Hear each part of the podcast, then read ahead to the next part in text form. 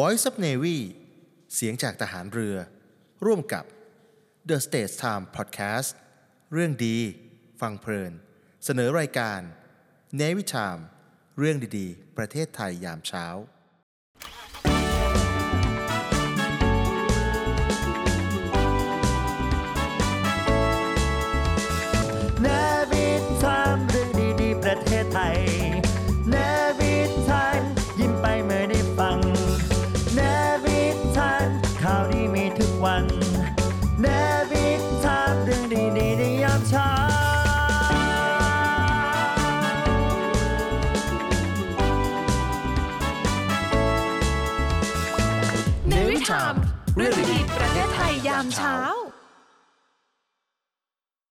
เราต้องการจะให้เศรษฐกิจเติบโตมากกว่านี้ ก็คือการใช้การกระตุ้นเศรษฐกิจเข้ามานะครับเอ่อโดยใช้มาตรการทางด้านการคลังเนี่ยนะครับ อันนี้ที่เขาเรียกว่า stimulus เหรอครับ ใช่ครับมันเป็นสิ่งสำคัญกันครับที่ที่จะพิจารณาว่าเราควรจะใช้มาตรการกระตุ้นเศรษฐกิจ ผมคิดว่ามันมีอยู่ 2 ประการด้วยกัน ประการแรกภาวะเศรษฐกิจมันสมควรที่จะต้องกระตุ้นหรือเปล่านะฮะประการที่2นะครับต้องดู พื้นที่ทางด้านการคลัง ภาษาอังกฤษอาจจะเรียก fiscal space ว่าของเรามมีพอที่จะใช้มากระตุ้นเศรษฐกิจหรือไม่ สวัสดีครับ ขอต้อนรับเข้าสู่รายการ Navy Time เรื่องดีๆ ประเทศไทยยามเช้า โดยสทร วิทยุเสียงจากทหารเรือ FM 93 MHz ร่วมกับ The States Time Podcast เรื่องดีฟังเพลิน ทุกท่านสามารถติดตามได้ทุกเช้า เวลา 7-8 นาฬิกา ทั้งทางวิทยุ FM 93 MHz และทาง The States Time ผ่านช่องทาง Facebook YouTube และ TikTok และทางจานดาวเทียม PSI ช่อง 76 สำหรับวันนี้เรามีเรื่องดีๆ มากมายจะมานำเสนอนะครับ อาจารย์ครับ ในช่วงที่ผ่านมานี้ภาวะของเศรษฐกิจโลกก็เปลี่ยนไปมากนะครับ ไม่ว่าจะเป็นเรื่องของ ภาวะแบงก์ล้มในต่างประเทศที่ก็มีทั้งในยุโรปแล้วก็ในอเมริกา แล้วก็มีภาวะความไม่มั่นคงหลายอย่างที่เกิดขึ้นอย่างต่อเนื่อง เมื่อไม่นานมานี้เนี่ยทาง IMF ก็เพิ่งมีการประชุมแล้วก็มาประเมินสถานการณ์ใหม่ อาจารย์คิดว่ายังไงบ้างครับว่าเขาคิดยังไง ครับเอ่ออาจารย์จำครับเออปีที่แล้วเสร็จดอกเบี้ยขึ้นมาตลอดนะครับ เรามีปัญหาเงินเฟ้อ แต่พอมาเข้าปี 2566 สถานการณ์เหมือนกับจะดีขึ้น แต่ปรากฏว่าเดือนมีนาคมก็เกิดแบงก์ล้มในอเมริกานะครับเอ่อ IMF ก็เลยเอ่อออกเขาเรียกว่าแนวโน้มเศรษฐกิจโลก World Economic Outlook ฉบับฉบับล่าสุด เมื่ออาทิตย์ที่แล้วนี่เองนะครับ มีการประชุมเอ่อเขาเรียกว่า Spring Meeting ที่วอชิงตันดีซีรัฐมนตรีคลังของ ประเทศสมาชิก IMF ก็ไปนั่งทบทวนภาวะเศรษฐกิจกันว่าเเกิดอะไรขึ้นนะครับรัฐมนตรีคลังรวมรัฐมนตรีคลังไทยด้วย ผู้ว่าแบงก์ชาติประเทศต่างๆ ทั่วโลกนะครับก็ปรากฏว่ามีข้อสรุปออกมา2อสประการด้วยกัน คือ IMF บอกว่าเศรษฐกิจโลกฟื้นตัวนะฮะฟื้นตัวจากปีที่แล้วเนี่ยปีที่แล้วเกิดสงครามเกิดอะไรต่ออะไรเยอะแยะนะฮะเริ่มฟื้นตัวขึ้นอย่างค่อยเป็นค่อยไป ตอนแรกเรานึกว่าจะฟื้นตัวเร็ว แต่ปรากฏว่าคำพูดเนี่ย เริ่มโทนดาวน์ลงมาว่าฟื้นตัวอย่างค่อยเป็นค่อยไป ความมั่นใจเริ่มที่จะไม่เท่าระดับก่อนน้อยลงนิดหนึ่งผมว่าน้อยลงนิดหนึ่งครับ แต่ก็ไม่ได้หมายความว่าเอ่อน่าตกใจอะไรมากมายนะครับเอ่อ IMF บอกว่าขณะที่เศรษฐกิจโลกฟื้นเนี่ยมันมีความเสี่ยงที่เรียกว่าเป็น downside risk อยู่สองตัวนะฮะจากจาก statement ที่ก็ออกมาเมื่ออาทิตย์ที่แล้วเนี่ยนะครับครับผมตัวแรกนี่คือเงินเฟ้อมันมันไม่ลงเท่าที่ควร ตอนนี้ในต่างประเทศก็ยังเฟ้ออยู่มากๆเลยนะครับ ครับ แต่ก็ดีกว่าปีที่แล้ว แต่เพียงแต่ว่ามันยังอยู่นอกกรอบของธนาคารกลางอยู่เพราะฉะนั้นธนาคารกลางก็อาจจะมีความจำเป็นต้องขึ้นดอกเบี้ยต่อไป แม้ว่าสถาบันการเงินจะเกิดปัญหาในช่วงที่ผ่านมาก็ตามนะครับครับผมแต่เนื่องจากเงินเฟ้อเนี่ยมันไม่ลงเร็วเท่าที่ควร แล้วก็ตลาดแรงงานเนี่ยตลาดแรงงานคือคือเอ่อคนงาน โดยเฉพาะในภาคบริการเนี่ยมันมีความตึงตัวอย่างมาก มันมีสัญญาณหลายตัวออกมาบอกว่าค่าจ้างแรงงานปรับขึ้นนะครับเอ่ออัตราเอ่อตำแหน่งว่างเนี่ยแต่ไม่หาคนเข้ามาลงในตำแหน่งไม่ได้เนี่ย ในมัโลกมัตะวันขึ้ตกเนี่ยเริ่มเป็น aging society คนก็เกษียณกันเยอะใช่ครับคนงานมาใหม่ก็มาแทนไม่ทันครับนะครับครับเพราะฉะนั้นประการแรกเนี่ยเรื่องเงินเฟ้อเนี่ยผมคิดว่าโลกแล้วก็รัฐมนตรีคลังทั่วโลกในการประชุม IMF เมื่อเมื่อ เมื่ออาทิตย์ที่แล้วเนี่ยนะครับเขายังมีความวิตกกังวลอยู่พอสมควรนะครับ ประการที่สองเนี่ยก็คือเรื่องของระบบสถาบันการเงิน แม้ว่าเราจะดูว่าได้มีการแก้ปัญหาไประดับหนึ่งแล้วนะครับ แต่ทาง IMF เนี่ยก็ยังมีคำเตือนว่าการที่มันเกิดแบงค์ล้มขึ้นมาในช่วงเเดือนมีนาคมเนี่ยนะครับ มันอาจจะทำให้เกิดภาวะการเงินตึงตัวได้ ก็คือแบงค์ มีการเข้มงวดในการปล่อยสินเชื่อมากขึ้นนะทำให้ภาคเศรษฐกิจจริงเนี่ยอาจจะมีเงินมาใช้ในการลงทุนน้อยลง อันนี้คือข้อกังวลข้อที่สองครับ อะไรก็ฝืดไปหมดเลยนะครับครับครับเพราะฉะนั้นเอ่อ IMF ก็เลยออกประมาณการภาวะเศรษฐกิจโลกปี2566 นี้ใหม่นะครับ ว่าเศรษฐกิจโลกจะ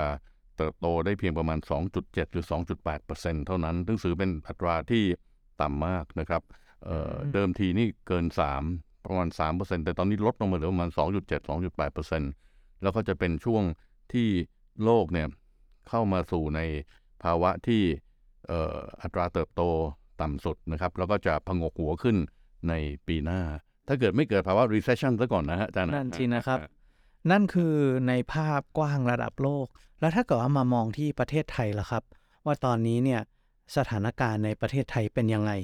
มีความชะลอตัวของโลกเนี่ยมีผลกระทบมา แล้วก็แนวโน้มต่อไปของไทยเนี่ยอาจารย์คิดว่าเป็นยังไงบ้างล่ะครับ ครับเศรษฐกิจไทยก็มีอัตราเติบโต พอสมควร แต่ก็ถือว่าเป็นอัตราเติบโตที่ต่ำมากๆนะครับเมื่อเทียบกับประเทศอื่นๆ ในระดับการพัฒนาเดียวกันนะครับ อย่างปีที่แล้วก็ผมเข้าใจว่าเติบโตประมาณสักไม่ถึง3%นะฮะ ปีนี้ก็จะอยู่ราวๆเนี่ยครับประมาณ 3%ซึ่งผมคิดว่าเอ่อมันต่ำกว่าศักยภาพในระยะยาวที่เราจะเติบโตได้นะครับ แม้ว่าเอ่อจีนจะเปิดประเทศ แม้ว่าเราจะเปิดรับนักท่องเที่ยวแล้วก็ตามเนี่ยนะครับแต่อัตราเติบโตที่ 3%ผมคิดว่ายังไม่น่าพอใจ แล้วก็ถ้าเกิดเราคำนึงถึงประมาณการของ IMF ที่ว่าปีนี้อาจจะมีความเสี่ยงอยู่สองสามประการเนี่ยก็อาจจะทำให้ ผลกระทบถูกส่งต่อมาอยังประเทศไทยได้มากขึ้นนะครับ แต่เราโชคดีครับอาจารย์ครับคืออัตราเงินเฟ้อเราก็ไม่ได้สูงมากจนเเกินไปนะครับ ปีที่แล้วอยู่ที่ 6%แม้ว่าจะสูงเป็นอันดับต้นๆของอาเซียนก็ตามนะครับ แต่ปีนี้เท่าที่ดูแล้วอัตราเงินเฟ้อเริ่มลดลงมาเร็วพอสมควรนะครับ แต่ก็ยังอยู่นอกกรอบ 3%ของธนาคารแห่งประเทศไทยอยู่นะครับ จากที่ฟังดูเนี่ยถึงแม้ว่าเงินเฟ้อเราจะยังสูงอยู่ แต่ว่าถ้าเกิดว่าเราต้องการจะให้เศรษฐกิจเติบโตมากกว่านี้ เราต้องการสวนกระแสโลกของ IMF มาอย่างนี้เนี่ย ในประเทศไทยรัฐบาลของเราจะสามารถมาผลักดันเรื่องนี้ได้ยังไงบ้างเหรอครับ ก็คือการใช้การกระตุ้นเศรษฐกิจเข้ามานะครับเอ่อโดยใช้มาตรการทางด้านการคลังนะครับ อันนี้ที่เขาเรียกว่า stimulus เหรอครับ ใช่ครับ fiscal ถ้าเกิดพูดให้ชัดไปเลยก็คือ fiscal stimulus นะครับ จริงๆ การกระตุ้นเศรษฐกิจเนี่ยมันทำได้หลักๆ อยู่ 2 ทางด้วยกัน คือใช้นโยบายการเงินนะครับ ก็คือลดดอกเบี้ย การที่แบงก์ชาติ หรือธนาคารกลางเข้าไปซื้อหลักทรัพย์ที่เรียกว่า quantitative easing ซึ่งก็ได้มีการใช้มาแล้วบ้างในประเทศที่พัฒนาแล้วนะครับ ก็คือการอัดฉีดเงินเข้าไปในระบบผ่านกระบวนการของธนาคาร อันนี้คือ monetary stimulus คือการกระตุ้นโดยมาตรการทางด้านการเงิน แต่ถ้าเกิดรัฐบาลไม่พอใจนะครับ มองว่าเศรษฐกิจเรายังโตไม่ได้ตามศักยภาพของเศรษฐกิจไทยเนี่ยก็อาจจะต้องใช้มาตรการทางด้านการคลังเข้ามาเสริมมาตรการด้านการเงินเพิ่มเติมครับ ก็คือ fiscal stimulus อแต่ว่าการที่เราจะเอามาให้รัฐบาลมา stimulus stimulate ตัวเศรษฐกิจของไทยเนี่ย มัน ฟังดูดีมากเลยนะครับ ว่ามันจะทำให้เศรษฐกิจโต มันทำให้เป็นอย่างเอ่อทุกอย่างคล่องขึ้น ทุกอย่างมีการใช้จ่ายอะไรมากขึ้นเนี่ย อันนี้มันจะมาเป็นในรูปแบบยังไงรัฐบาลสามารถทำอะไรได้บ้างเหรอครับ ถ้าเกิดว่ายกตัวอย่างสักเรื่องสองเรื่องที่คิดว่าเอ่อน่าจะสามารถทำได้หรือว่าเคยเห็นมาในอดีตเนี่ยเพื่อให้เข้าใจภาพนี่มีอะไรบ้างเหรอครับ ครับอาจารย์ครับเออจริงๆ ในช่วง 10-20 ปีที่ผ่านมาเนี่ยรัฐบาลไทยได้ใช้มาตรการทางด้านการคลังเข้ามากระตุ้นเศรษฐกิจมากพอสมควรนะครับเเท่าที่ผมจำได้เออตอนที่ผมอยู่สำนักงานบริหารหนี้สาธารณะเนี่ยตอนนั้นเศรษฐกิจไทยตกวูบลงอย่างน่าใจหายนะครับ ก็มีการออกโครงการที่ชื่อว่าไทยเข้มแข็งขึ้นมาถ้าอาจารย์ยังจำได้ประมาณสักปี 2550 2551นะครับ ตอนนั้นเอ่อเศรษฐกิจไทยติดลบ7%ผมจำได้ดี ผมนั่งเป็นผู้อำนวยการสำนักงานบริหารหนี้สาธารณะ รัฐบาลประชาธิปัตย์เข้ามาก็ถามผมบอกว่าอยากจะกระตุ้นเศรษฐกิจ โดยใช้เงินประมาณ1ล้านล้านบาท โอ้ยอ่าประมาณเศษหนึ่งส่วนสามของงบประมาณประเทศทั้งปี ใช่ครับ ไม่ไม่ใช่เรื่องเล็กเลยนะครับใช่เนี่ยครับใช่ครับเอ่อ ก็ถามผมในฐานะที่เป็นคนหาเงิน บอกว่าพอจะหาเงินให้ได้สักหนึ่งล้านล้านบาทไหม ผมก็เปิดดูวงเงินกู้ของผมว่ามันเหลือเท่าไหร่นะฮะปรากฏว่ามันไม่เหลือเลย มันชนหมดทุกอย่าง มันมีเพดว่าเราเราจะกู้เงินได้เนี่ยมันมีเพดานตามกฎหมายว่ากู้ได้ไม่เกินเท่านั้นเท่านี้ มันติดเพดานหมดทุกอันเลยนะฮะเพราะว่าปีนั้นเศรษฐกิจย่ำแย่มาก ขาดดุลงบประมาณเรากู้เต็มวงเงิน เเรากู้ทุกอย่างเต็มวงเงินหมด ผมก็เลยเรียนรัฐบาลขณะนั้นว่า เรามีความจำเป็นต้องออกกฎหมายพิเศษ ออกเป็นพระราชกำหนด ให้อำนาจกระทรวงการคลัง กู้เงิน นอกงบประมาณ เป็นเงินกู้ที่อยู่นอกเหนือวงเงินทุกอย่างเลยนะครับ เป็นเงินกู้พิเศษเพื่อมาทำโครงการไทยเข้มแข็งนะครับ ปรากฏว่าเราก็ทำโครงการนี้ไป โครงการไทยเข้มแข็งเนี่ยเป็นการแบ่งเป็นสองระยะครับ ระยะแรกคือระยะเร่งด่วน4แสนล้านบาท ระยะที่ 2 อีก4แสนล้านบาท เป็นระยะปานกลางขึ้นมาสักหน่อยตกลงเราใช้ไม่ถึง 1 ล้านล้านนะฮะก็คุยกันไปคุยกันมาบอกอ้าวจบที่8แสนล้านบาทนะฮะก็ใช้ไป4แสนล้าน เป็นลักษณะโครงการก็จะเป็นเรื่องของการทำภาษาอังกฤษเรียก public works ก็คือการก่อสร้างภาครัฐนะฮะก่อสร้างโครงการเล็กโครงการน้อยต่างๆ สร้างเขื่อนฝายกั้นน้ำขุดคลอง สร้างถนนชนบท สร้างแหล่งท่องเที่ยว วกเนี้ยฮะเป็นเป็นโครงการที่อยู่ในไทยเข้มแข็งปีนั้นนะฮะปรากฏว่าเราใช้ไปได้แค่4ี่แสนล้านบาท เศรษฐกิจฟื้นครับ ผมว่าเศรษฐกิจไทยเนี่ยผมคิดว่าความมั่นใจมีความสำคัญมากถ้าเกิดภาครัฐเนี่ยสามารถทำโครงการด้วยความรวดเร็วนะฮะผมผมเน้นความรวดเร็ว เพราะมันยากที่การจะใช้จ่ายเงินเอ่อภาครัฐด้วยความรวดเร็ว มันมีเรื่องของการตั้งงบประมาณ มีเรื่องของการ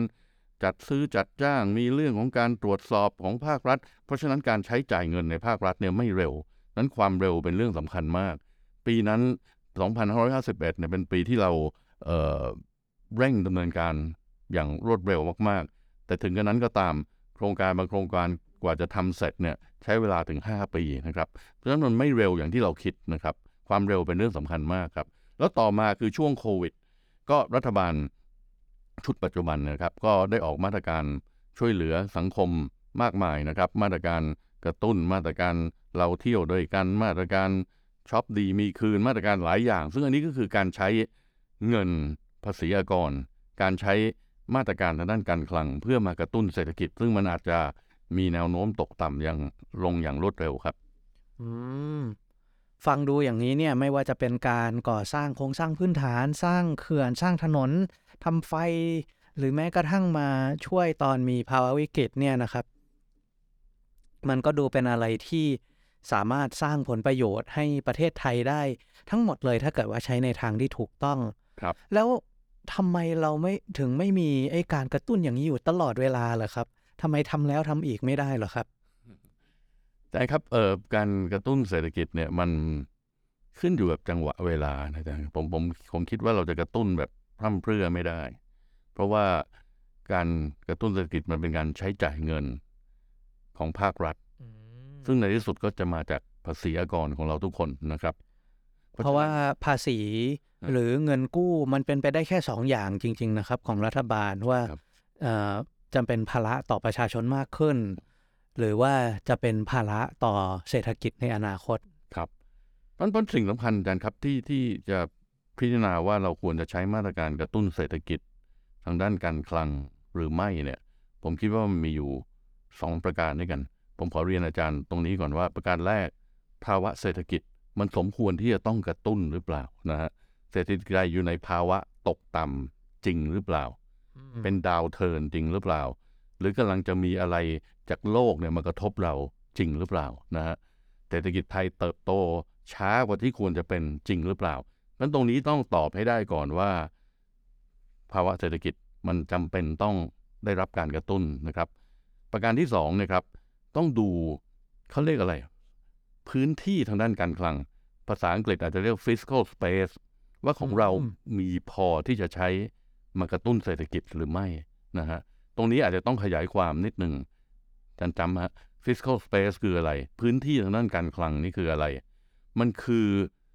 ฐานะ ของภาคการคลังรัฐบาลว่ามีความเข้มแข็งหรืออ่อนแอยังไงนะครับ เช่นตอนนี้เราขาดดุลงบประมาณ แน่นอนครับเวลาเศรษฐกิจตกต่ำเราขาดดุลงบประมาณแน่นอนสเปซอันนี้หมายความว่าสเปซเราก็จะโดนบีบลงโดนบีบอย่างนั้นเหรอครับ เราก็จะกู้เงินได้ยากขึ้น เพราะว่าเรากู้เยอะแล้วอาจารย์ฮะเรากู้เยอะแล้ววันนี้หนี้สาธารณะของเออประเทศไทยเนี่ยเอ่อที่ผมเคยเล่าเอาไว้เนี่ยมันขึ้นมาถึงประมาณ 60-61%ของ GDP นะเมื่อก่อนเราอยู่ที่ที่ประมาณสัก30-40%ของ GDP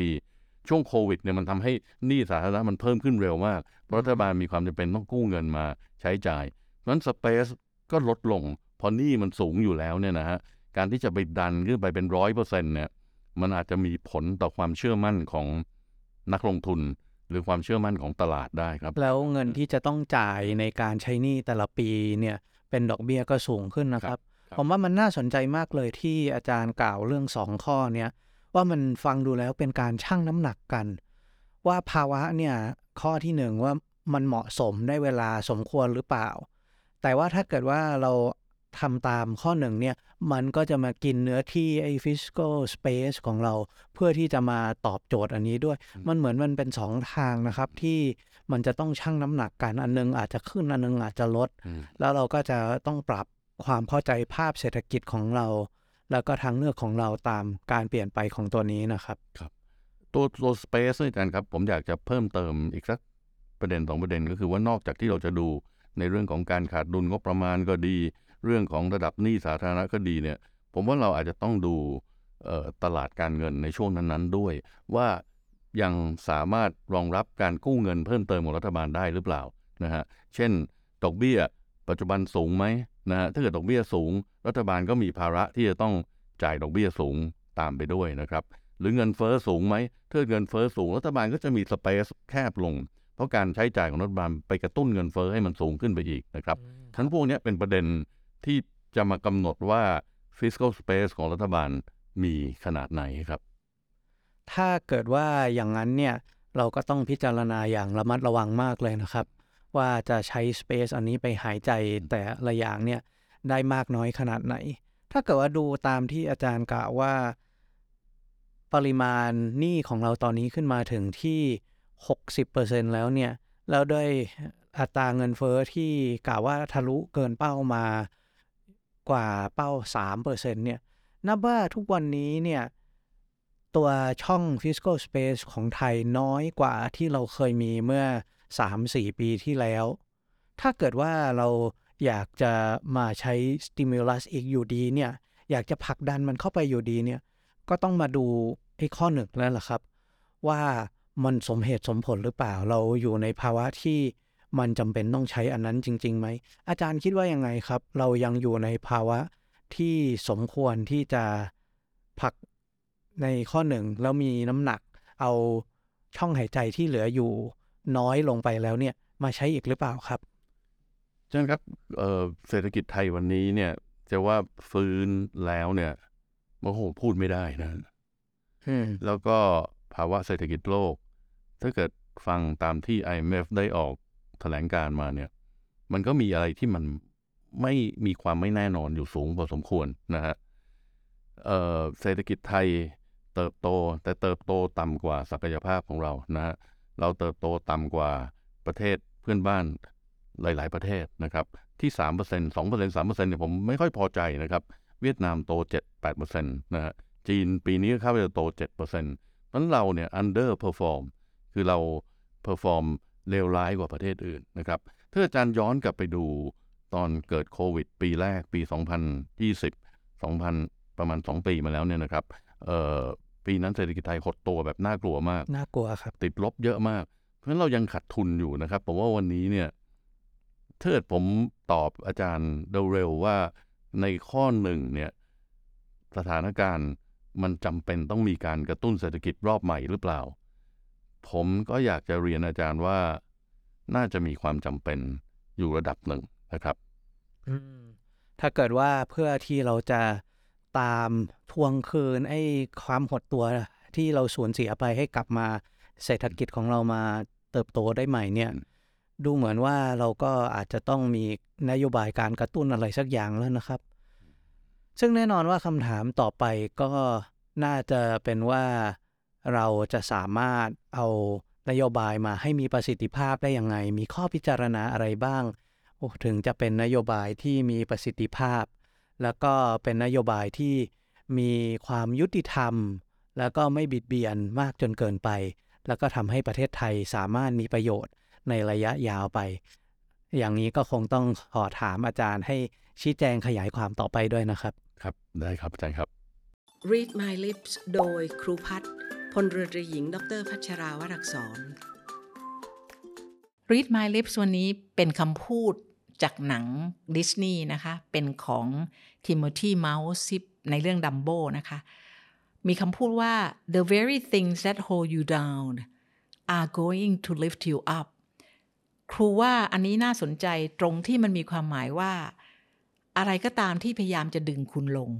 สุดท้ายมันจะทำให้คุณแกร่งขึ้น แล้วก็ก้าวไปสู่จุดที่สูงขึ้น สิ่งที่สอนก็คือว่า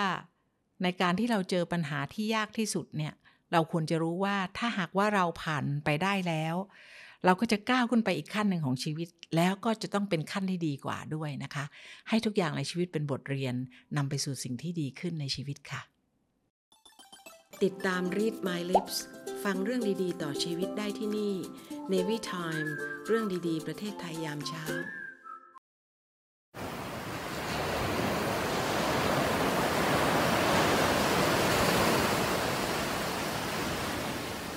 หาดทรายขาว น้ำทะเลใส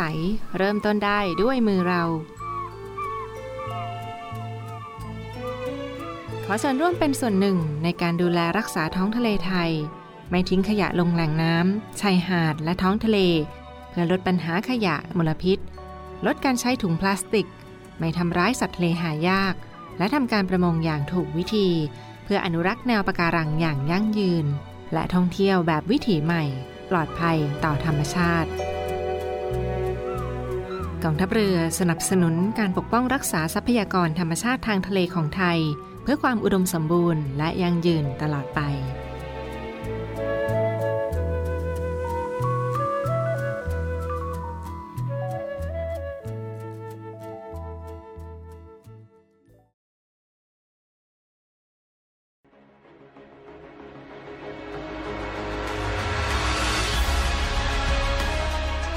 การรักษาผลประโยชน์ของชาติทางทะเล หรือสอนชน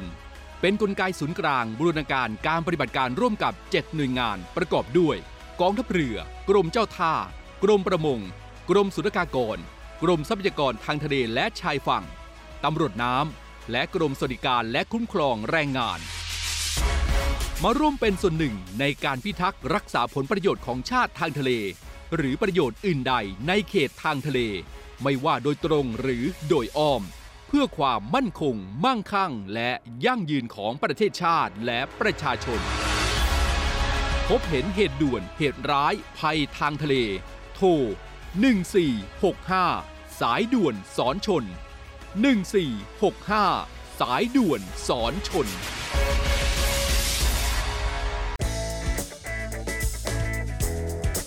ผลิตภัณฑ์เสริมอาหาร สไปมอร์ รวมสารสกัดสาหร่ายสไปรูรินาและมะรุม ที่มีส่วนช่วยสลายไขมันในหลอดเลือด ลดความเสี่ยงภาวะหัวใจวายเฉียบพลัน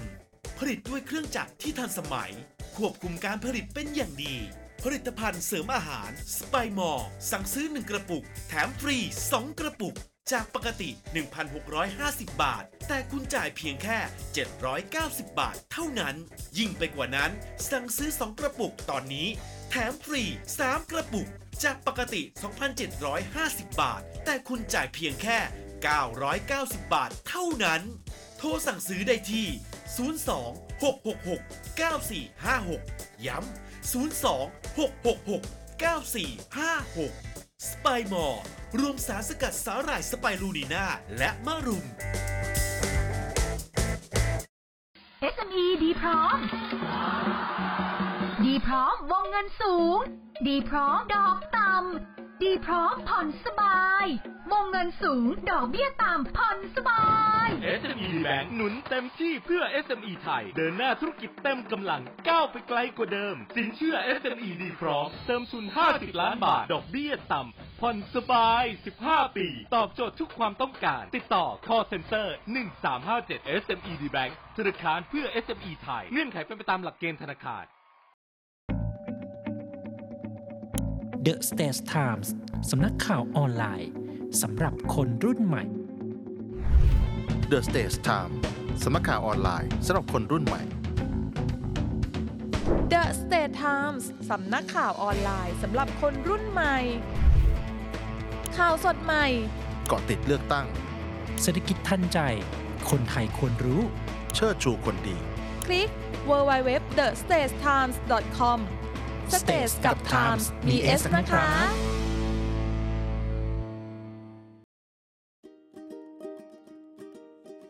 สุภาษิตกฎหมาย โดย นาวาโทสุทธิชัยธรรมชาติ สุภาษิตกฎหมายกับพี่จิ๋วครับแพคตาซานสเวนดา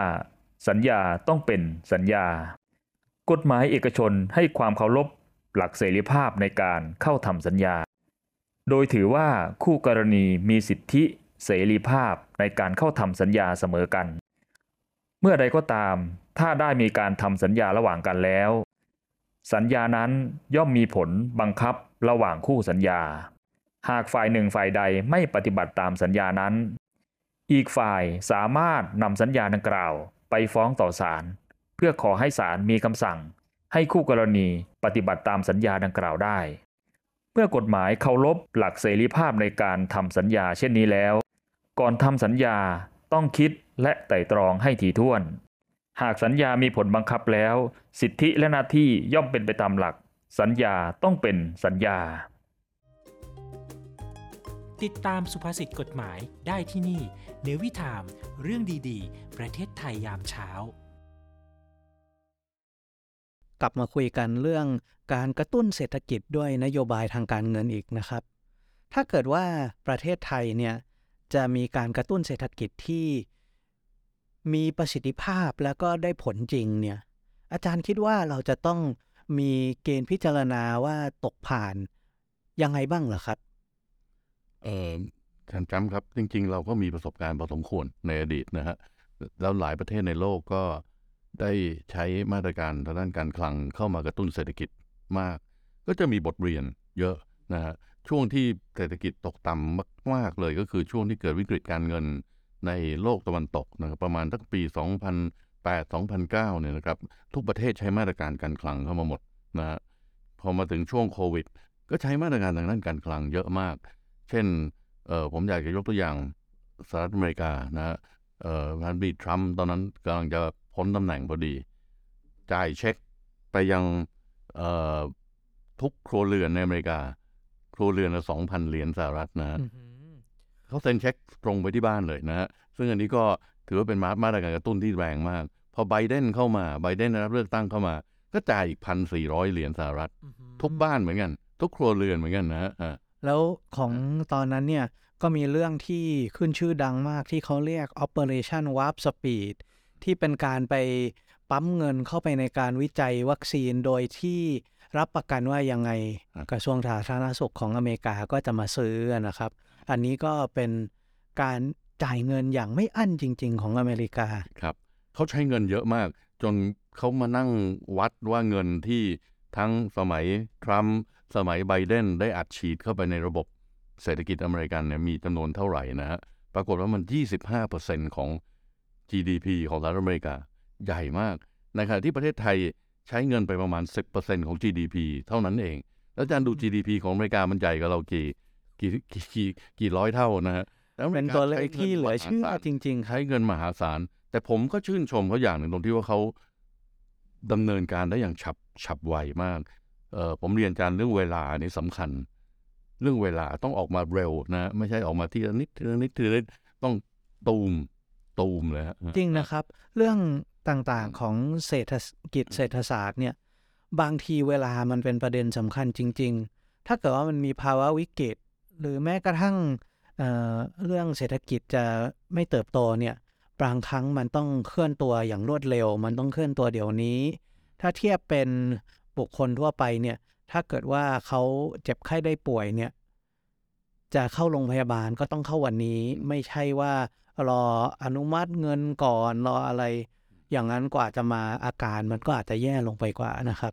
นี่ผมเคยยกตัวอย่างให้อาจารย์ฟังว่าตอนทำไทยเข้มแข็งเมื่อปี2511 เราใช้เป็นโครงการก่อสร้างภาครัฐนะฮะปรากฏว่าหน่วยงานบางหน่วยงานเนี่ยกว่าจะทำโครงการเสร็จ กว่าจะตั้งงบขอเบิกจ่าย กว่าจะจัดซื้อจัดจ้าง ใช้เวลา4-5ปียังไม่เสร็จเลยครับมันความเร็วสำคัญมากฮะเพราะฉะนั้นเนี่ยถ้าเกิดว่าพูดถึงเรื่อง เกณฑ์วัดผ่านตกเนี่ย ข้อหนึ่งที่น่าจะสำคัญมากก็คงจะเป็นเรื่องของเวลาใช่ไหมครับ ใช่ครับ เวลาคือ timing นะฮะอาจารย์จะต้องสามารถเอาเงินจากคลังออกมา แล้วจ่ายไปเข้ากระเป๋าประชาชน ให้เร็วที่สุดเท่าที่จะเร็วได้นะฮะความเร็วเนี่ย ถ้าเกิดอาจารย์บอกว่าตอนนี้เราอยู่ในภาวะ economic downturn นะฮะเพราะเงินก็จะต้องออกมาจับจ่ายใช้สอยในภาคเศรษฐกิจจริง ด้วยความรวดเร็ว จะรอเป็นปีๆไม่ได้ครับอาจารย์ครับอ่าทีนี้เนี่ยถ้าเกิดว่าเราเอาเงินออกมาเยอะแล้วเนี่ย เอาออกมาเร็วแล้วเนี่ย ตอนนี้เนี่ยเราก็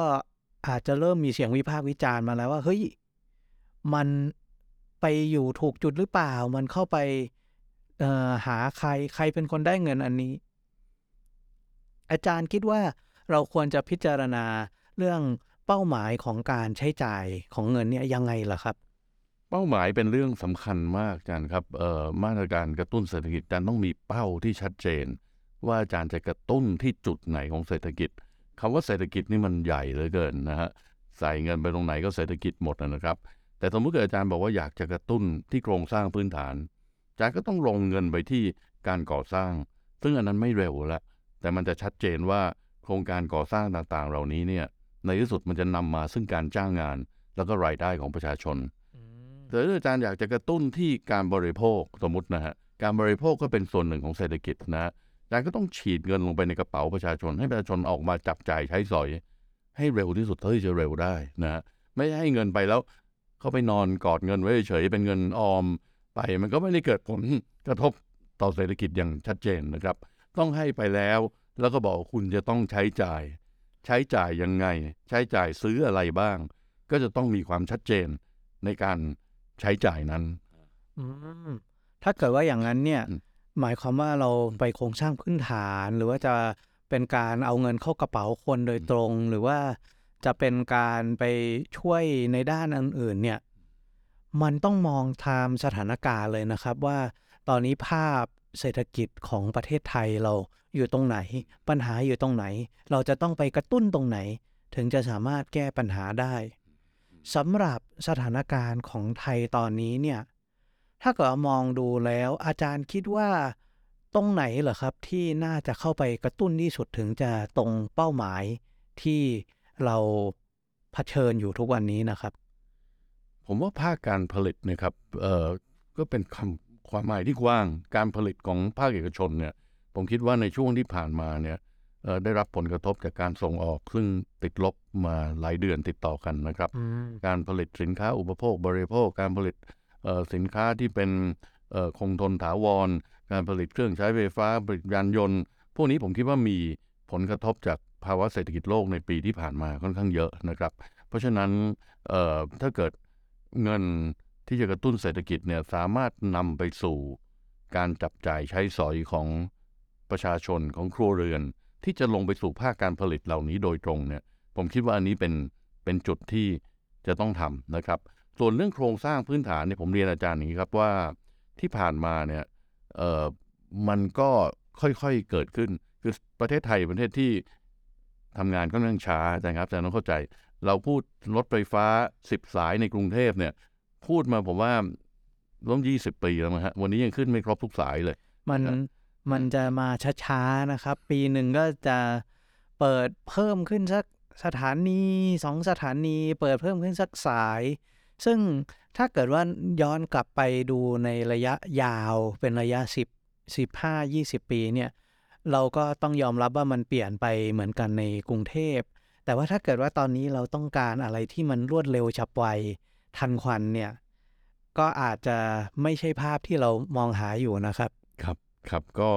ผมคิดว่าก็ต้องเดินหน้าต่อไปนะครับ แต่แต่ในเชิงกระตุ้นเศรษฐกิจเนี่ยผมคิดว่ามันไม่ทันไม่ทันใจ ไม่ทันใจนะครับ รอสิบปีนี่คงไม่ไหวกว่ากว่ากว่าเงินจะลงไปถึงภาคเศรษฐกิจจริงเนี่ย ตอนนั้นเศรษฐกิจฟื้นแล้วครับ ก็ก็ไม่มีผลยิ่งจะไปซ้ำเติม เรื่องเงินฟงเงินเฟ้ออะไรขึ้นมาอีกนะครับ ถ้าเกิดว่าเน้นไปเรื่องทางบริโภคมากกว่า มันก็จะเร็วกว่านะครับ แต่มันก็จะมีเรื่องวิพากษ์วิจารณ์มาอีกว่า การที่ใส่เงินเข้าไปทางการบริโภค แทนที่จะเป็นการสร้างโครงสร้างพื้นฐานเนี่ย เหมือนมันจะเป็นอะไรที่มาเร็วไปเร็ว มันไม่มีความยั่งยืนไม่มีความคงทน ถ้าเกิดว่าเป็นอย่างนี้ไปเนี่ย เราจะทำยังไงไม่ให้มันสูญเปล่าหรอครับ หรือถ้าเกิดว่าเรายอมว่าอันนี้เป็นการกระตุ้นความคล่องตัวจริง ๆ เนี่ย เราจะต้องทำยังไงเหรอครับ เพื่อให้รับประกันว่าไม่เป็นปัญหาในระยะยาวต่อไปนะครับโอ้นี่เป็นเป็นประเด็นสำคัญมากครับเอ่อผมคิดว่ามาตรการกระตุ้นเศรษฐกิจเนี่ยมันเป็นมาตรการเฉพาะหน้านะฮะขอเน้นคำว่าเฉพาะหน้าเลย มันถึงต้องทำเร็วนะฮะแต่ทำแล้วจบเลยนะครับทำแล้วอย่าไปผูกพันงบประมาณ อย่าไปผูกพันโครงสร้างทางการคลังของเราในระยะยาว เพราะโครงสร้างการคลังของเราถือว่าดีแล้ว ถ้าจะปฏิรูปภาษีที่เราเคยคุยกันไปในครั้งก่อนๆก็ทำเป็นเรื่องมาตรการระยะยาว แต่มาตรการกระตุ้นเศรษฐกิจทำแล้วต้องจบเลย เงินลงเลย Impact ทันทีทันใดนะฮะจบแล้วจบเลยครับ จบแล้วจบเลย อันนี้เป็นเป็นเรื่องที่ผมขอเน้นเลยว่ามาตรการกระตุ้นเศรษฐกิจเป็นมาตรการชั่วคราว เป็นมาตรการเฉพาะหน้าครับนะครับ อืมคือถ้าเกิดว่าจะทำเป็นอะไรอย่างเช่น เป็นการ ตัดภาษีอย่างถาวร หรือว่าการให้พวกรายได้ หรือว่าเป็นการมาอุ้มพวกอะไรอย่างนี้ ให้เป็นระยะยาวไปเนี่ย อันนี้มันอาจจะเป็นอย่างอื่นที่ไม่ใช่การกระตุ้นเลยใช่ไหมครับ อันนั้นเป็นการปฏิรูปเพื่อให้มันเกิดรายได้มากขึ้น ให้เกิดความยุติธรรมมากขึ้น ให้เกิดความเป็นกลางของระบบภาษีมากขึ้น อันนั้นเป็นสิ่งที่เราต้องทำอยู่แล้ว แต่คนละประเด็นกับเรื่องกระตุ้นเศรษฐกิจนะฮะ อันนั้นจะมีเป้าหมายอื่นๆ เยอะแยะไปหมดเลย ไม่ใช่เป้าหมายเพื่อดึงเศรษฐกิจให้ฟื้นขึ้นมา ไม่ใช่ไม่ใช่ครับ โอ้ยแค่ทำไอตัวการกระตุ้นในระยะสั้นเนี่ย มันก็มีเป้าหมายของมันที่เราจะบอกว่าให้มันแคบที่สุดเท่าที่จะทำได้เนี่ย ให้ตรงประเด็นที่สุดเท่าที่ทำได้เนี่ย แต่ถ้าเกิดว่าไม่ใช่เป็นคณะทำงานหรือว่าคนที่เข้าใจรายละเอียดเนี่ย มันก็ เริ่มจะมีความสงสัยมีความไม่มั่นใจได้ง่าย ๆเลยนะครับ ถ้าเกิดว่าเราจะช่วยให้ประชาชนชาวไทยมั่นใจว่าของอันนี้เนี่ยเป็นการกระตุ้นที่ทำจริงใช้จริงได้ผลจริง แล้วจบจริงเนี่ย คิดว่าเราจะต้องทำยังไงหรอครับ เหมือนจะมีความชัดเจนเรื่องความโปร่งใสอย่างนี้ได้ ครับเนื่องจากมันเป็นการใช้เงินแผ่นดินนะฮะ มีอยู่ยุคหนึ่งชอบพูดคำว่าเงินแผ่นดิน ก็คือเงินของรัฐ เงินที่มาจากผู้เสียภาษีอากรเนี่ยนะครับเพราะผมคิดว่าความโปร่งใสที่อาจารย์ได้พูดไว้แล้วเนี่ยเป็นสิ่งที่สำคัญมาก ๆ จะต้องมีการชัดเจนต้องคนต้องสามารถติดตาม ต้องสามารถมอนิเตอร์การใช้จ่ายของรัฐบาลได้อย่างชัดเจน ผมเห็นว่าปัจจุบันจริงๆเราเป็นระบบออนไลน์หมดละการใช้จ่ายเหล่านี้เนี่ยมันจะต้อง ปรากฏบนเว็บ หรือปรากฏบนฐานข้อมูล ซึ่งประชาชนทุกคนสามารถกดเข้าไปดูได้ว่า ขณะนี้รัฐบาลใช้จ่ายไปถึงไหนแล้ว เงินผู้เสียภาษีกรได้ มีการใช้จ่ายออกมาจากคลังหรืออยังนะครับ และในที่สุดหน่วยงานตรวจสอบทั้งหลายก็จะต้องเข้ามาตรวจสอบการใช้จ่ายนี้ว่ามันไม่รั่วไหลแน่นะมันไม่หลุดไปเข้ากระเป๋าใคร มันเข้ากระเป๋าประชาชนจริงๆเพราะฉะนั้นเรื่องของการตรวจสอบ มอนิเตอร์การใช้จ่ายรัฐบาลเนี่ยเป็นเรื่องสำคัญมากๆ แล้วก็เรื่องการตรวจสอบโดยบุคคลที่สามนะครับไม่ได้ตรวจสอบโดยหน่วยงานของรัฐบาลนะฮะอาจจะต้องเป็นสตงอาจจะต้องเป็นองค์การอิสระผมผมคิดว่าอย่างนั้นนะครับ ตรวจสอบการใช้จ่ายเงินก้อนนี้นะเขาว่ากันว่าเราสามารถที่จะเอาเทคโนโลยีมาช่วยเรื่องความโปร่งใสได้บ้าง ว่าทำให้คนสามารถมาดูทำให้มีความชัดเจนอะไรอย่างเงี้ย แต่ในที่สุดผมว่าอาจารย์ ก็พูดได้ตรงจุดอีกนะครับว่าคนที่เอาข้อมูลมาใส่ในเทคโนโลยีใส่ในเว็บไซต์อะไรเนี่ย ในที่สุดก็คือคน มันต้องเป็นคนที่เชื่อถือได้ เป็นคนที่ทุกคนไว้ใจ คนที่ทำงานเร็วพอที่จะสามารถทำให้ข้อมูลเหล่านี้เนี่ย มันอัป o d เด e มันทันควันนะครับ จริงๆ มันต้องเป็นเป็นเรียลไทม์นะครับ คือข้อมูลการใช้จ่ายเงินภาครัฐเนี่ย แล้วประชาชนทุกคนต้องต้องต้องเข้าถึงได้หมดนะฮะ อันอันนี้สำคัญที่สุดเลยนะครับ ถ้าเกิดว่าเป็นอย่างนี้เนี่ยก็อาจจะช่วยให้การทำการกระตุ้นเศรษฐกิจในอนาคตมีประสิทธิภาพขึ้นมาได้นะครับ 5 ข้อเนี้ยคือมีความใหญ่พอกับเป้าหมายของเรา มีความรวดเร็วพอที่จะตอบสนองต่อสถานการณ์ มีเป้าหมายที่ชัดเจนว่าเราต้องการเอามาทำอะไร ต้องการเล็งให้มันไปมีผลกระทบทางไหน มีความชั่วคราว ใช้แล้วจบแล้วไม่ใช่อะไรที่ผูกพันเราไปถึงรุ่นลูกรุ่นหลาน แล้วก็มีความโปร่งใสว่าของที่เราตั้งใจออกมาทำเนี่ยทำแล้วได้จริงทำจริงเป็นไปตามเป้าหมายจริง ถ้าเกิดว่าทำสติมูลัสได้ 5 อย่างอันนี้เนี่ย ผมว่ามันก็น่าจะเป็นทิศทางที่ถูกต้องนะครับ ที่จะมาช่วยผลักดันเศรษฐกิจของไทยในช่วงที่ มันยังเติบโตได้ไม่เต็มศักยภาพของมันเนี่ย ถ้าเกิดทำได้ห้าข้อนี้ผมผมก็จะปรบมือให้รัฐบาลนะครับ แต่สิ่งที่สำคัญกว่านั้นครับจันจำครับ ผมคิดว่าในระยะปานกลางเนี่ย เมื่อเศรษฐกิจมันเข้าเข้ารูปแล้วนะครับ เศรษฐกิจไทยกลับมาเติบโตได้ตามศักยภาพแล้วเนี่ย ผมอยากจะฝากฝ่ายการเมืองเอาไว้ว่า เราจะต้องทำการภาษาอังกฤษเรียก consolidation คือ fiscal consolidation คือจะต้องมีการปรับสมดุลของภาคการคลังใหม่นะครับ จากที่เราขาดดุล 5 แสนล้านต่อปีในปัจจุบันเนี่ยให้มันเข้ามาสู่สมดุลให้ได้ จากหนี้สาธารณะ ซึ่งอาจจะกระโดดสูงขึ้นไปอีกนะอาจารย์ฮะไปเป็น 90เปอร์เซ็นต์ไปเป็นปัจจุบันมัน 60เปอร์เซ็นต์ไปเป็น 70 ไปเป็น 80เปอร์เซ็นต์เนี่ยก็เป็นไปได้นะครับ เพราะว่าเราจะทำสติมูลัสการครั้งเนี่ย ส่วนหนึ่งเงินก็คงต้องมาจากการกู้ยืมนะครับ มันจะต้องระมัดระวังมากเลยเพื่อให้ในระยะสั้นเนี่ยพอเอามาใช้แล้ว พอถึงระยะยาวหรือระยะกลางเนี่ย มันจบได้สวยมันมีการ consolidation นี้ได้ก็คือไม่ว่าจะกู้ยืมหรือมาจากรายได้ภาษีกรครับ ในที่สุดเนี่ยมันจะต้องมีการชำระเงินกู้นั้น มันก็มาจากภาษีอยู่ดีนะฮะนั้นสิ่งสำคัญที่สุดก็คือจะต้องมีการ ปฏิรูปภาษีกรที่เราเคยคุยกันไปในครั้งก่อนๆนะครับ มันก็เป็นการปรับฐานรายได้นะครับ ที่สำคัญมากเลย เพราะว่าอย่างที่ว่าเรา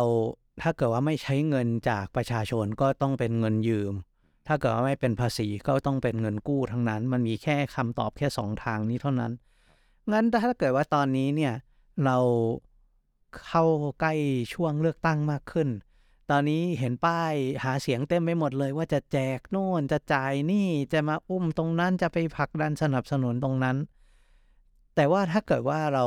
อยากจะมีการกระตุ้นเศรษฐกิจที่ตอบโจทย์ 5 ข้ออันนี้ได้จริง ๆ เนี่ย แล้วหลังจากนั้นเนี่ยจะต้องมีการรัดเข็มขัด consolidate ภายหลัง เพื่อให้ประเทศไทยสามารถอยู่รอดได้ในระยะยาวเนี่ยอาจารย์คิดว่า เราจะต้องให้คำแนะนำกับนักการเมืองว่ายังไงบ้างเหรอครับ เขาถึงจะสามารถที่จะทำอันนี้ได้แล้วก็ช่วยให้ประชาชนเข้าใจความจำเป็นของหลักการที่ถูกต้องนี้ได้นะครับแต่ครับอันนี้เป็นเป็นเป็นคำถามที่ยากมากนะครับให้ผมไปแนะนำนักการเมืองเนี่ย มีบางอาจดีกว่าครับ ผมคิดว่าท่านเหล่านั้นก็คงจะรู้ดีว่า เงินทุกบาททุกสตางค์ที่ท่านใช้ไปในการกระตุ้นเศรษฐกิจนะฮะมันเป็นเงินที่มาจากภาษีอากร เพราะฉะนั้นประเทศไทยเนี่ยผมคิดว่าบรรพบุรุษของเราเนี่ยได้รักษาฐานะการคลังของประเทศเนี่ยได้สร้างวินัยในด้านการเงินการคลังขึ้นมา เป็นสิ่งที่เราต้องรักษาเอาไว้นะครับ ในที่สุดเราใช้เงินวันนี้ก็จะเป็นภาระกับลูกหลานในอนาคตนะครับ เพราะฉะนั้น ก็ต้องเตรียมแต่เนิ่นๆครับว่าหลังจากใช้จ่ายไปแล้วเนี่ยเราจะปรับโครงสร้างทางด้านการคลังเนี่ยให้กลับเข้าสู่สมดุลอีกครั้งได้ยังไงนะครับ อันนี้ผมก็ฝากเอาไว้ ก็เป็นศาสตร์ศิลป์วาทศิลป์ที่นักการเมืองเขาก็จะต้องทำแล้วก็สร้างความเข้าใจเพื่อที่จะทำอะไรให้ประเทศไทยสามารถที่จะอยู่รอดในระยะยาวได้นะครับ แต่ถ้าเกิดว่าพูดถึงในมุมมองของ IMF เนี่ย ที่บอกว่าตอนนี้โลกมีความเสี่ยงกับ recession มากขึ้น ว่าเศรษฐกิจที่จะเติบโตเนี่ยก็ไม่มากเท่าที่ควร บางคนเนี่ยเขาก็จะบอกว่าถ้าเจออย่างนี้แล้ว การไปกู้ยืมเงินการใช้จ่ายเยอะขึ้นในกรณีอันนี้เนี่ยมันจะเพิ่มความเสี่ยงให้ตัวเราเอง เหมือนกับว่าเอาเงินไปใช้ก่อนที่จะถึงเวลาจำเป็น หรือว่าถึงเวลาเข้ายากหมากแพง มีแล้งมีอะไรเนี่ย แต่ว่าเรากินข้าวหมดยุ้งฉางแล้ว อันนี้ก็กลับเข้ามาเรื่องเดิมเรื่องแรกที่เราพูดกันไว้ว่า มันถึงเวลาหรือเปล่า มันจำเป็นหรือเปล่าที่จะต้องกระตุ้นเศรษฐกิจต่อไปครับ พวกนี้มันเป็นกระสุนของเราแล้วนั้นนะฮะถ้าเราใช้กระสุนหมดเนี่ยพอมันเกิดความจำเป็นจริง ๆ ขึ้นมาเนี่ย ไม่เหลือกระสุนแล้วมันจะเดือดร้อนตอนนั้นหรือเปล่า ผมยังจำได้อยู่เลยว่าที่อเมริกาเนี่ย ตอนที่โดนัลด์ทรัมป์เข้ามาเป็นประธานาธิบดีใหม่ ๆ เนี่ยเขาก็มาตัดภาษีของประชาชนเพื่อที่จะกระตุ้นเศรษฐกิจ ทั้งๆที่ตอนนั้นก็ตอนช่วงต้นสมัยของทรัมป์เนี่ยเศรษฐกิจของอเมริกาก็นับว่ายังโอเคอยู่ เป็นเหมือนการเอาเชื้อเพลิงมาเติมในกองไฟที่มันก็ไหม้อยู่ในระดับหนึ่งแล้ว อุ้ยระเบิดเถิดเทิงเลยครับ หลังจากนั้นก็น่าจะเป็นส่วนที่ทำให้พอเจอโควิดเข้าไปอีกทีหนึ่งเนี่ย ก็เป็นการทำให้ fiscal space ช่องหายใจของรัฐบาลอเมริกามันแคบลงไปนะครับ แต่ยังคือยังไงเขาก็ยัง stimulate เข้าไปอีกรอบได้อยู่ดี แต่มันก็น่ากลัวนะครับอย่างนั้นนะจริง ๆ ปัญหาเศรษฐกิจของโลกวันนี้เนี่ยครับถ้าอาจารย์ศึกษาดูดี ๆ เนี่ย มันอาจจะมีที่มามาจาก ประเทศอเมริกาก็ได้นะครับ จากการที่เขาเข้ามาใช้จ่ายกันอุตลุดไปหมด เข้ามาลดภาษีกันอุตลุดไปหมด ตั้งแต่สมัยทรัมป์พอไบเดนเข้ามาก็ทำต่อ ก็คงใช่ครับ ผมว่าวันนี้มันเงินเฟอ้อที่มันเกิดขึ้นวันนี้เนี่ย เป็นเพราะว่าคนมันใช้เงินมากขึ้นนะช่วงโควิดสามปี คนไม่ได้ใช้เงิน นั่งรับเช็คจากทรัมป์สองพันเหรียญสหรัฐ นั่งรับไบเดนไบเดนอีกพันสี่ร้อยเหรียญสหรัฐนะฮะ ไม่ได้ใช้เงิน พอเปิดเศรษฐกิจเปิดโควิดขึ้นมาเนี่ย ก็ต่างแห่กันมาใช้เงินกันอุตลุดนะฮะ อันนี้ผมว่ามันก็เป็นเป็นเป็นปัญหาที่น่าคิดเหมือนกันครับ ว่ามันมีที่มาจาก fiscal stimulus หรือเปล่านะฮะก็เป็นไปได้นะครับ ถ้าเกิดว่าในโลกเศรษฐศาสตร์เนี่ยบางทีผมก็ได้ยินว่า fiscal stimulus เนี่ยถ้าเกิดว่าเป็นนโยบายทางการคลัง บางทีมันก็มีข้อจำกัดของมัน ถ้าเกิดว่าเราเปลี่ยนไปเป็นอีกประเภทหนึ่งของ stimulus ไปเป็นทาง monetary policy มากกว่านโยบายทางการเงิน มันมีข้อดีข้อเสียต่างกันยังไงล่ะครับ เออเดี๋ยวผมว่าท่านผู้ฟังจันจำต้องเข้าใจก่อนว่า นโยบายการคลังกับนโยบายการเงินเนี่ยเป็นเครื่องมือหลักของรัฐบาลสมัยใหม่นะที่จะใช้ในการดูแล ภาพเศรษฐกิจดูแล สมัยใหม่เหรอครับ หมายถึงว่าแต่ก่อนมันไม่ได้เป็นอย่างนี้เหรอครับ แต่ก่อนนี้อาจจะร้อยปีที่แล้วอาจจะไม่เป็นอย่างนี้นะแต่ร้อยปีแล้วอาจจะไม่ได้มีนโยบายการคลังนโยบายการเงินแบบที่เราเข้าใจกันอยู่ในปัจจุบัน เศรษฐศาสตร์เหมือนสมัยโน้นเขาก็ยังไม่ได้เห็นภาพกว้างเหมือนอย่างที่มีทฤษฎีอะไร เป็นเครื่องมือที่มีมาเรียงวันนี้นะครับ เมื่อกี้เราพูดถึงนโยบายการคลังมาแล้ว ก็คือการใช้รายจ่ายของรัฐบาล ใช้นโยบายภาษีอากร ใช้นโยบายการกู้เงิน อันนี้คือนโยบายการคลังนะเป็นเรื่องการใช้จ่ายเรื่องการเก็บภาษี แต่ถ้าเกิดนโยบายการเงินเนี่ยเป็นเรื่องของปริมาณเงินนะฮะ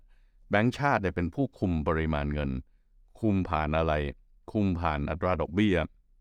คุมผ่านการซื้อขายหลักทรัพย์ในตลาดนะฮะที่ผ่านมาเมื่อกี้อาจารย์พูดทางด้านการเงิน ว่าถ้าเกิดเราไม่ใช้การคลัง เรามาใช้การเงินแทนได้ไหม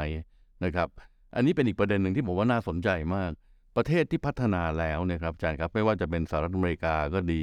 ไม่ว่าจะเป็น EU ก็ดี หรือเป็นญี่ปุ่นก็ดี ใช้มาตรการทางด้านการเงินเยอะมาก ควบคู่ไปกับมาตรการทางด้านการคลังนะฮะอาจารย์เคยได้ยินคำว่า quantitative easing ใช่ไหมฮะผมเคยได้ยินตอนช่วงสมัยที่มีวิกฤตเศรษฐกิจเขาก็จะพูดถึงเยอะๆ มันคืออะไรนะครับ คือการพิมพ์เงิน ต่งชื่อแฟนซีมากเลยแต่ที่ไหนได้มันก็คือการพิมพ์เงินนี่แหละครับธนาคารกลางพิมพ์เงินออกมา เพื่อซื้อหลักทรัพย์ที่อยู่ในตลาดนะฮะไม่ว่าจะเป็นหลักทรัพย์รัฐบาลหรือหลักทรัพย์ เอกชนก็ดี เงินมันก็ฉีดเข้าไปในระบบ แบงก์ชาติเอ่องบดุลของธนาคารกลางก็ใหญ่ขึ้นใหญ่ขึ้นเพราะซื้อสินทรัพย์เข้ามาในงบดุลของตัวเอง ฉีดเงินออกไปนะอืมหมายถึงว่าเป็นการฉีดเงินโดยใช้กลไกของตลาดที่มีอยู่แล้วก็คือ พวกตลาดทุนพวกอะไรอย่างนี้นี่เองนะครับ เป็นการปั๊มแล้วก็ผลักดันเศรษฐกิจเข้าไปด้วยการฉีดเงินอย่างนั้นครับ อันนี้แหละครับเป็นสิ่งที่ผมคิดว่าน่าคิดเหมือนกันว่าธนาคารแห่งประเทศไทย คือธนาคารกลางของเราเนี่ยนะครับ ยังไม่ได้ใช้มาตรการ QE เท่าที่ควรนะฮะแล้วควรจะใช้หรือไม่ควบคู่ไปกับการใช้มาตรการทางด้านการคลังของรัฐบาล ผมก็ขอตั้งเป็นโจทย์เอาไว้ครับว่า เรายังไม่ได้ใช้นโยบายการเงินในการกระตุ้นเศรษฐกิจเท่าที่ควรครับ ถ้าเกิดว่าในอนาคตอาจจะต้องขอคุยกับอาจารย์เรื่องนี้มากขึ้นนะครับ ว่าวันนี้เนี่ยเราตั้งเกณฑ์ไว้ 5 อย่างแล้ว ว่าเป็นนโยบายการคลังที่มีประสิทธิภาพจะเป็นยังไง แต่ว่าถ้าเกิดว่าในอนาคต เราจะนโยบายการเงิน เพื่อเป็นการกระตุ้นเศรษฐกิจที่มีประสิทธิภาพเนี่ยอาจารย์จะคิดว่าเราสามารถมีเป้ามีเกณฑ์อะไรมาตรวจวัด ว่าประสิทธิภาพของมันได้ยังไงบ้าง เดี๋ยวแบงค์ชาติเขาหาว่าไปแทรกแซงความเป็นอิสระของเขา อันนี้ต้องระวังนิดหนึ่งครับ ครับ แล้วพบกันกับเนวิทามเรื่องดีๆ ประเทศไทยยามเช้าโดยสทรวิทยุเสียงจากทหารเรือ FM 93 MHz ร่วมกับ The States Time Podcast เรื่องดีฟังเพลิน ได้ใหม่ในครั้งต่อไป และนอกนั้นเราก็มีรายการถลกข่าว ถลกปัญหา สะท้อนมุมมองปัญหาของประเทศ ให้ไปถึงว่าที่ผู้แทนประชาชนจากทุกพักการเมือง นโยบายพักไหนจะสามารถแก้ปัญหาบรรเทาความเดือดร้อน ให้พี่น้องประชาชนได้ยังไง ซึ่งรายการนี้ทางเราก็ดำเนินการโดยคุณสถาพร ปุณนาถเสวีนะครับ อันนี้ทุกวันจันทร์ถึงศุกร์18นาฬิกาถึง 19นาฬิกาทุกช่องทางออนไลน์ของ States Time ทางดาวเทียม PSI ช่อง 76 แล้วก็ Direct TV ช่อง 44 Maya Channel สำหรับวันนี้เวลาหมดลงแล้ว สวัสดีครับ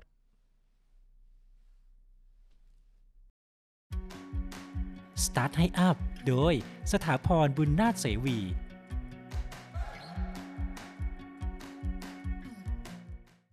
ประสบการณ์ที่ดีของยูเซอร์สำคัญมาก และทักษะด้านดิจิทัลยังสำคัญต่อเนื่อง คุณผู้ฟังเชื่อไหมครับว่า รีวิวมีส่วนสำคัญต่อการตัดสินใจซื้อสินค้าของลูกค้าเป็นอย่างมากนะครับ รวมไปถึงประสบการณ์การบอกเล่าแบบปากต่อปาก จากการใช้สินค้าจริงๆเนี่ยมันยังเป็นกลยุทธ์ที่สำคัญกว่าการใช้เงินซื้อโฆษณาซะอีกนะครับ ถ้าอยากจะประสบความสำเร็จ รีบสร้างประสบการณ์ที่ดีให้กับลูกค้าอย่างสม่ำเสมอนะครับ และแน่นอน การสร้างประสบการณ์ที่ดี มันมาคู่กับทักษะที่ดีครับ ทักษะดิจิทัลเป็นเรื่องสำคัญที่เราต้องพัฒนาให้กับบุคลากรของเราครับ เนื่องจากโลกของเทคโนโลยีในปัจจุบันนี้มีการเปลี่ยนแปลงอยู่ตลอดเวลา มีสิ่งใหม่ๆ เกิดขึ้นอยู่เรื่อยๆนะครับนอกจากพนักงานจะต้องมีการพัฒนาทักษะดิจิทัลของตัวเองแล้วเนี่ยนะครับ ผู้ประกอบการเอง ก็ต้องช่วยกันจัดหาคอร์ส เพิ่มทักษะดิจิทัลใหม่ ๆ ให้กับพนักงาน เพื่อ ให้เป็นประโยชน์กับเขาในการที่จะทำงานอย่างได้ดีอย่างต่อเนื่องครับ ติดตาม Start ให้อัพก้าวแรกของความสำเร็จได้ทุกวันเสาร์7นาฬิกาถึง8นาฬิกาที่เนวิทามเรื่องดีๆ ประเทศไทยยามเช้า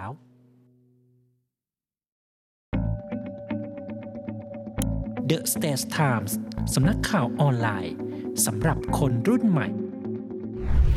The Stage Time สำนักข่าวออนไลน์สำหรับคนรุ่นใหม่ The State State Times สำนักข่าวออนไลน์สำหรับคนรุ่นใหม่ ข่าวสดใหม่ เกาะติดเลือกตั้ง เศรษฐกิจทันใจ คนไทยควรรู้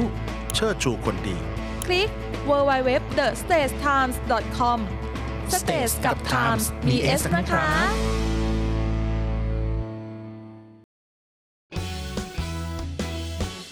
รำรำรำเรือสามรำเรือสามรำรำรำรำเรือสามรำ ชิ้นที่ทุกคนหมายปองเชิญมาลิ้มลองลูกชิ้นตราเรือสามรำคัดสรรวัตถุดิบชั้นดีอร่อยได้ทุกที่ทุกเมนูทุกคำมาตรฐานออยก็มาเชลชวนชิมตีตราว่าอร่อยเลิศล้ำหอเจียราคาดีจริง รอเรือนะไม่ใช่ลอลิง ต้องเป็นลูกชิ้น สามรำรำรำรำเรือสามรำเรือสามรำรำรำรำเรือสามรำเรือสามรำรำรำรำเรือสามรำเรือสามรำเรือสามรำเรือสามรำนะพี่น้องลูกชิ้นดีมีตำนานต้องลูกชิ้นตราเรือสามรำจำหน่ายลูกชิ้นหมูเนื้อเอ็นโทรเลย 025736888 นะพี่น้อง SME ดีพร้อม ดีพร้อมวงเงินสูง ดีพร้อมดอกต่ำ ดีพร้อมผ่อนสบาย วงเงินสูง ดอกเบี้ยต่ำผ่อนสบาย SME Bank หนุนเต็มที่เพื่อ SME ไทย เดินหน้าธุรกิจเต็มกำลังก้าวไปไกลกว่าเดิม สินเชื่อ SME ดีพร้อม เติมทุน 50 ล้านบาท ดอกเบี้ยต่ำ ผ่อนสบาย 15 ปี ตอบโจทย์ทุกความต้องการ ติดต่อ call center 1357 SME D Bank ธนาคารเพื่อ SME ไทย เงื่อนไขเป็นไปตามหลักเกณฑ์ธนาคาร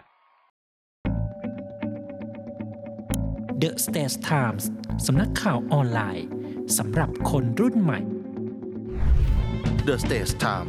สำนักข่าวออนไลน์สำหรับคนรุ่นใหม่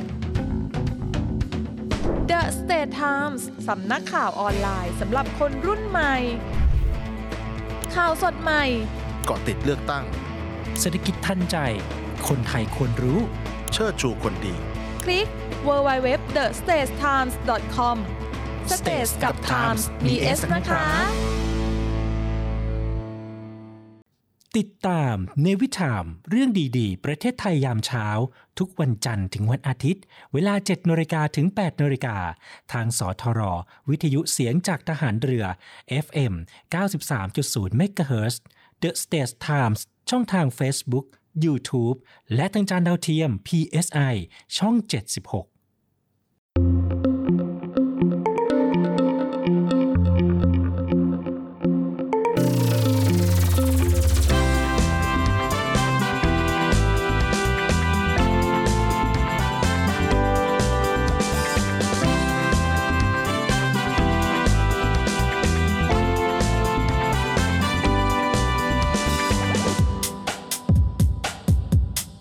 ต้นในยามเช้า เรื่องราวที่ดีๆ เปิดฟังได้ที่นี่ ให้มีแรงบันดาลใจ ข่าวดีที่สร้างสรรค์ มาฟังในวิถีให้คุณได้ติดตามเรื่องดีๆ ประเทศไทย มีเรื่องราวดีๆ ในทุกวัน ให้ได้ฟังมีรอยยิ้มในทุกเช้าเนวิทามเรื่องดีๆ ประเทศไทยเนวิทาน ยิ้มไปเมื่อได้ฟังเนวิทานข่าวดีมีทุกวันเนวิทานเรื่องดีๆในยามเช้าเนวิทานเรื่องดีๆประเทศไทยเนวิทานยิ้มไปเมื่อได้ฟังเนวิทานข่าวดีมีทุกวันเนวิทานเรื่องดีๆในยามเช้า